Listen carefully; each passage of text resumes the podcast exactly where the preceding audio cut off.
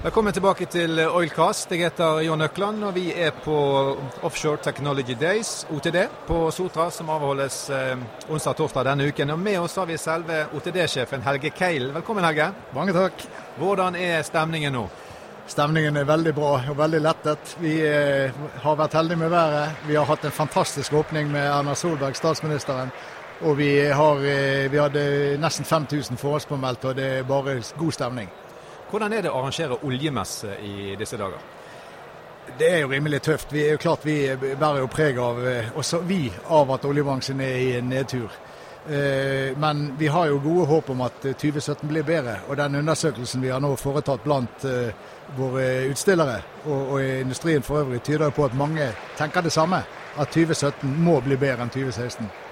Det å arrangere en stor oljemesse når, når alt boomer, det er jo litt stygt sagt ingen problem. For alle vil være med, alle vil vise seg fram og, og vinne nye kontrakter. Hvordan er det nå når, når, eh, når, de fleste har nok med å få hjulet til å gå rundt? Bruker de penger på markedsføring?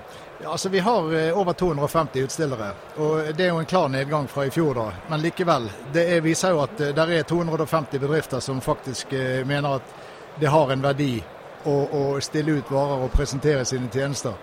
Og 250 bedrifter er faktisk ganske mye, så vi er veldig fornøyde. Eh, hva sier de leverandørene til, til dere om, om, det de opplever i dag? Det, det presset på pris, på effektivitet, forventninger om, eh, om, å gjøre det bedre og raskere?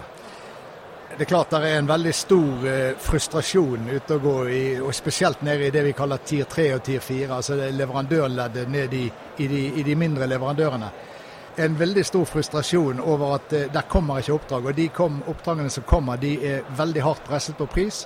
Og fremdeles så ser de veldig lite effekt av det de store oljeselskapene snakker om, en reduksjon av dokumentasjon. Så det er veldig stor frustrasjon. Det er mange som eh, går nå på sparebluss. Eh, det er mange selvfølgelig eh, som har permittert. Men det som er positivt også med undersøkelsen vår, det er at det er faktisk mange som sier at nå har vi gjort unna det vi skal av oppsigelser og permitteringer og sånn. Nå står vi klar for å ta et løft i 2017. Jeg snakket med Anders Oppedal i Statoil for ikke så veldig lenge siden. Han tegner det samme bildet, at nå har de tatt tøffe grep gjennom STEP-programmet, men nå nærmer vi oss det nivået vi skal være på. Og så gjelder det sikkert å bli litt bedre her og litt bedre der, men vi er noenlunde der. Det må nå være gode nyheter for denne bransjen? Det er absolutt gode nyheter. Det man spør seg om nå, det er det hvis vi nå får en oppgang igjen. Der er jo de som spår oljepris på 100 dollar fat om eh, tre-fire år. Får vi en oppgang igjen, har vi da lært denne gangen? Og, og mitt svar det er at vi må ha lært. Fordi at eh, komme tilbake til den situasjonen som var i 2012 til 2014, det er det ingen som vil. Det, det, var veldig mye byråkrati, veldig mye dokumentasjon. Veldig mye gikk vekk av overskuddet i å dokumentere ting. Sånn at hvis man klarer å gjøre det enklere nå, så er muligheten for å tjene penger faktisk større enn de var med et veldig mye høyere aktivitetsnivå. Ja. jeg var ikke gamle karen da du begynte som oljejournalist, Helge. Og du har opplevd diverse kriser. Eh, denne krisen skiller seg litt fra de andre. Slik, altså alle kriser har sitt eget liv, kan du si. Eh, hvorfor tror du at oljebransjen denne gangen klarer å komme ut av krisen nok en gang? Nei, Jeg tror det er fordi at hvis man ser hva Statoil har gjort på Johan Castberg, det er et veldig godt eksempel. Som var et felt som opprinnelig var, var kostnadsberegnet til mellom 80 og 100 millioner eh, milliarder. Nå, nå, har de da klart å halvere det. Og det har de gjort gjennom å gå sammen med spesielt Aker Solutions om å få et konsept som er mye mye mer flyvedyktig, og faktisk flyvedyktig på under 40 dollar. Og jeg tror at akkurat det med å modne prosjekter eh, og, og, bruke mer tid på det, eh, snakke med leverandørene, det blir nøkkelen fremover. Og De leverandørene som er her, det er jo noen store, og så er det veldig mange små og viktige. Ja. Eh, hva tenker de tror du om sin rolle i dette kostnadskuttbildet og effektiviseringsbildet som Statoil tegner? Eh, de aller fleste nok, eh, er nok frustrerte, som jeg sa innledningsvis. Og de, de vil gjerne se at dette, disse overskriftene nå materialiserer seg i form av oppdrag. Men det signalet som Statoil gir, og som også Anders Oppedal har gitt, det er at Statoil er mer villig til å lytte til leverandørene. Og, og dette er en prosess som vi allerede ser nå med at de begynner å, å, å, å reparere istedenfor å kjøpe nytt. Og det er, jo, det er, jo, noe vi ikke har sett på mange mange, mange år i norsk olje, oljebransje. Så det er et veldig godt signal. Eh, hvordan dette vil materialisere seg etter hvert. Jeg tror faktisk at oljeprisen, en oljepris over 50 dollar og en balansepris på under 40 dollar gjør at det vil komme prosjekter. Og de kan komme ganske raskt.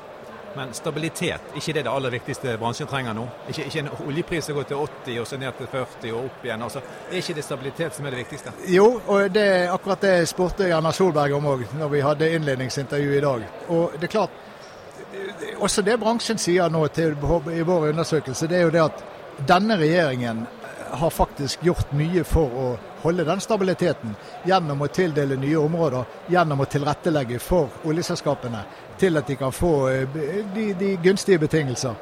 Så den stabiliteten som du kanskje snakker om ned i, i rekkene, ned i leverandørkjeden, den eh, lar vente på seg til utover i 2017, og kanskje for mange ut i 2018. Jeg tenker på riggbransjen, og, eh, som du kjenner veldig godt, Jon, og, som, eh, og eh, maritim bransje generelt, da, vil nok ha problemer også gjennom 2017.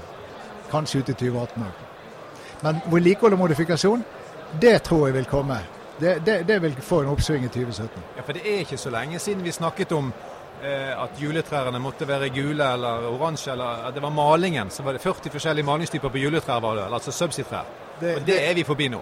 Det er de absolutt forbi. og Der er jo tatt et internasjonalt initiativ nå fra ti eh, store oljeselskaper hvor Statoil er med, til at man skal standardisere eh, nettopp juletrær og, og, og, og, den type ting som kan standardiseres. Og Dette vil også være med å presse prisene. Så der er initiativer nå. Så Min konklusjon er at eh, inntil videre så tror jeg faktisk at oljeselskapene denne gangen har lært. Litt mer om eh, mestenhelgen når vi først har deg her. Eh, I dag så er det et tettpakket program. Du har intervjuet eh, Erna Solberg, Karl Erik Sjø Pedersen, Anders Oppedal og flere kommer på, på scenen der borte nå etterpå. Og så er det fest i kveld. Fortjener oljebransjen en skikkelig fest nå når det er de tidene vi er i? Ja, altså, Hvis de ikke fortjener det nå, så fortjener de det aldri. Og vi eh, samler også nærmere 1500 eh, til fest i Høkelandshallen. Eh, og det er en god gammeldags eh, bierfest med, med, med, øl og sauerkraut og, og, og, veldig, veldig god underholdning. Så noe vi bestemte oss for tidlig, det var at uh, uansett hvor dårlig det går, så skal vi ikke renonsere på underholdningsnivået på oktoberfesten. Og det vil de som kommer og se at det har vi heller ikke gjort. Og så kommer det en dag i morgen? ja, det kommer en dag i morgen. Men uh, fra i fjor var vi jo 2500 på oktoberfest. Og vi hadde lege, og vi hadde Røde Kors, og vi hadde et kjempeopplegg for 2500 og øl. Det, det er liksom Noe må skje. Det eneste som skjedde, det var at det kom en kar bort og skulle ha noe gnagsårplaster. Ja. han hadde vel danset for mye på bordet, han da. Eh, OK, Helge. Jeg sier tusen takk for at du stakk innom. Du er en travel mann, har mye på deg. Og sier lykke til med resten av dagen og kveld i kveld og i morgen. Bare hyggelig. Takk skal du ha.